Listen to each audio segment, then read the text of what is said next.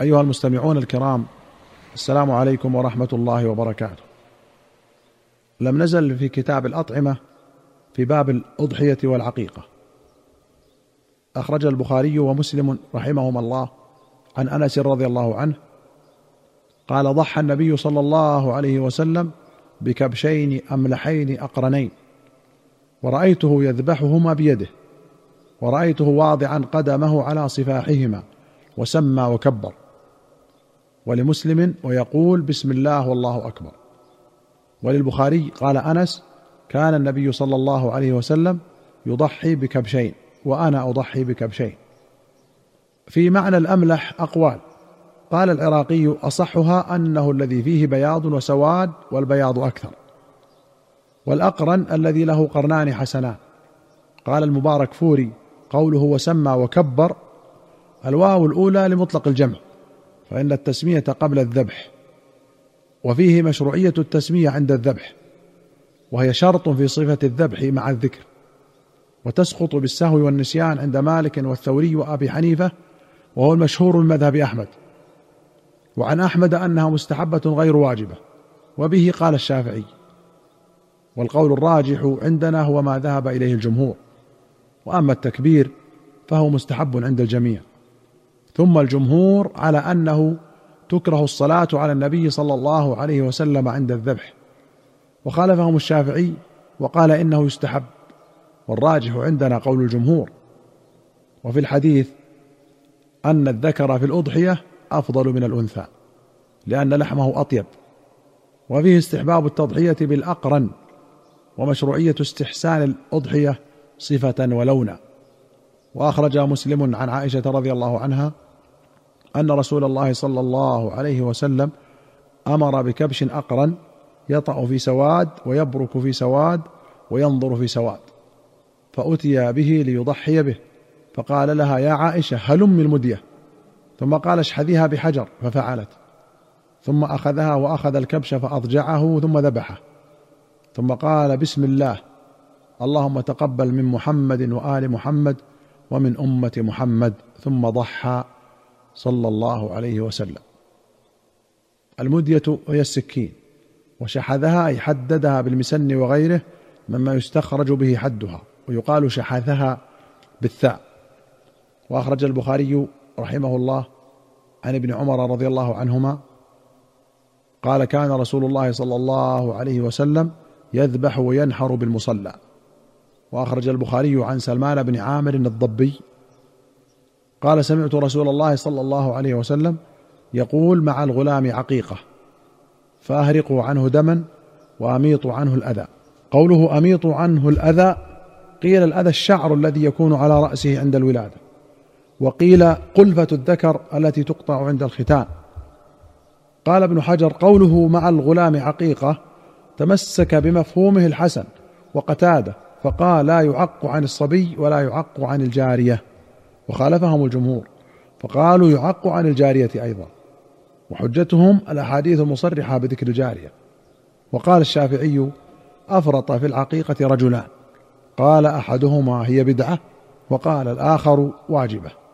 وأخرج ابن أبي شيبة وأحمد وابن ماجه وأبو داود والترمذي والنسائي والطبراني في الكبير والحاكم بسند صحيح عن سمرة بن جندب رضي الله عنه أن رسول الله صلى الله عليه وسلم قال كل غلام رهينة بعقيقته تذبح عنه يوم السابع ويحلق رأسه ويسمى. رهينة بعقيقته أي مرتهن بها. قال الخطابي أجود ما قيل فيه ما ذهب إليه أحمد بن حنبل أنه إذا لم يعق عنه فمات طفلا لم يشفع في والديه. قوله يسمى اختلف في لفظها فقيل يسمى وقيل يدمى. أي يلطخ بدم العقيقة. وقيل معناه يذكر اسم الله عند ذبحها. أما تحديد تسميته بالسابع فأصح منها تسمية النبي صلى الله عليه وسلم ابنه إبراهيم في ليلة مولده وتسميته إبراهيم بن أبي موسى الأشعري وعبد الله بن أبي طلحة في يوم مولدهما. وأخرج ابن أبي شيبة وأحمد والدارمي وابن ماجة وأبو داود والترمذي والنسائي وابن حبان والطبراني في الكبير والحاكم والبيهقي في السنن والبغوي بسند حسن عن أم كرز الخزاعية رضي الله عنها قالت سألت رسول الله صلى الله عليه وسلم عن العقيقة فقال عن الغلام شاتان مكافئتان وعن الجارية شاه لا يضركم ذكرانا كن أم إناثا قوله مكافئتان أي متساويتان في السن متقاربتان وهو بكسر الفاء من كافأه أي ساواه.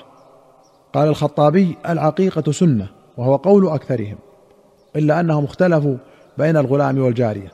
فقال أحمد والشافعي وإسحاق بظاهر هذا الحديث عن الغلام شاتان مكافئتان وعن الجارية شاة. وقال مالك الغلام والجارية شاة واحدة سواء. وكان الحسن وقتادة لا يريان عن الجارية عقيقة. وقال أصحاب الرأي إن شاء عق وإن شاء لم يعق. وأخرج مالك بسند صحيح عن نافع أن ابن عمر لم يكن أحد من أهله يسأله عقيقة إلا أعطاه إياها. وكان يعق عن ولده بشاة شاه عن الذكور والإناث. وفي رواية عن هشام بن عروة أن أباه عروة بن الزبير كان يعق عن بنيه الذكور والإناث بشاة شاه. باب الصيد وما يقتل وما لا يقتل. أخرج البخاري ومسلم رحمهما الله عن عدي بن حاتم رضي الله عنه قال سألت رسول الله صلى الله عليه وسلم فقلت إنا قوم نتصيد بهذه الكلاب.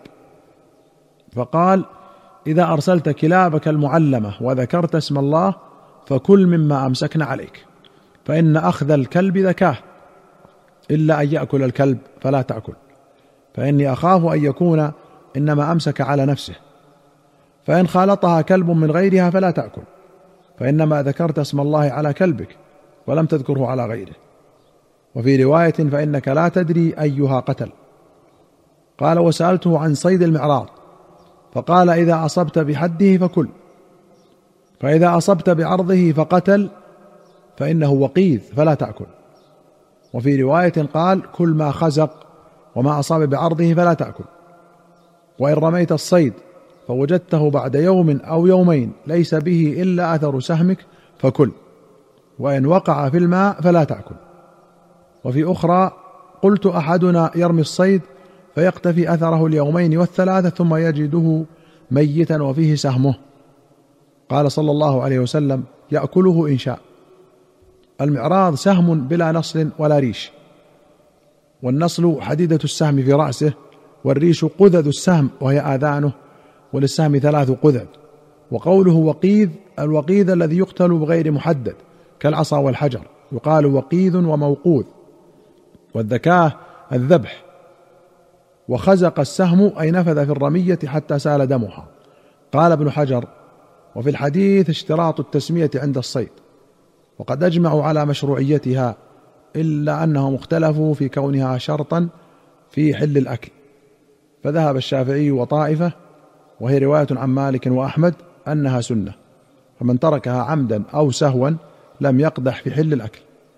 وذهب أحمد في الراجح عنه وأبو ثور وطائفة إلى أنها واجبة لجعلها شرطا.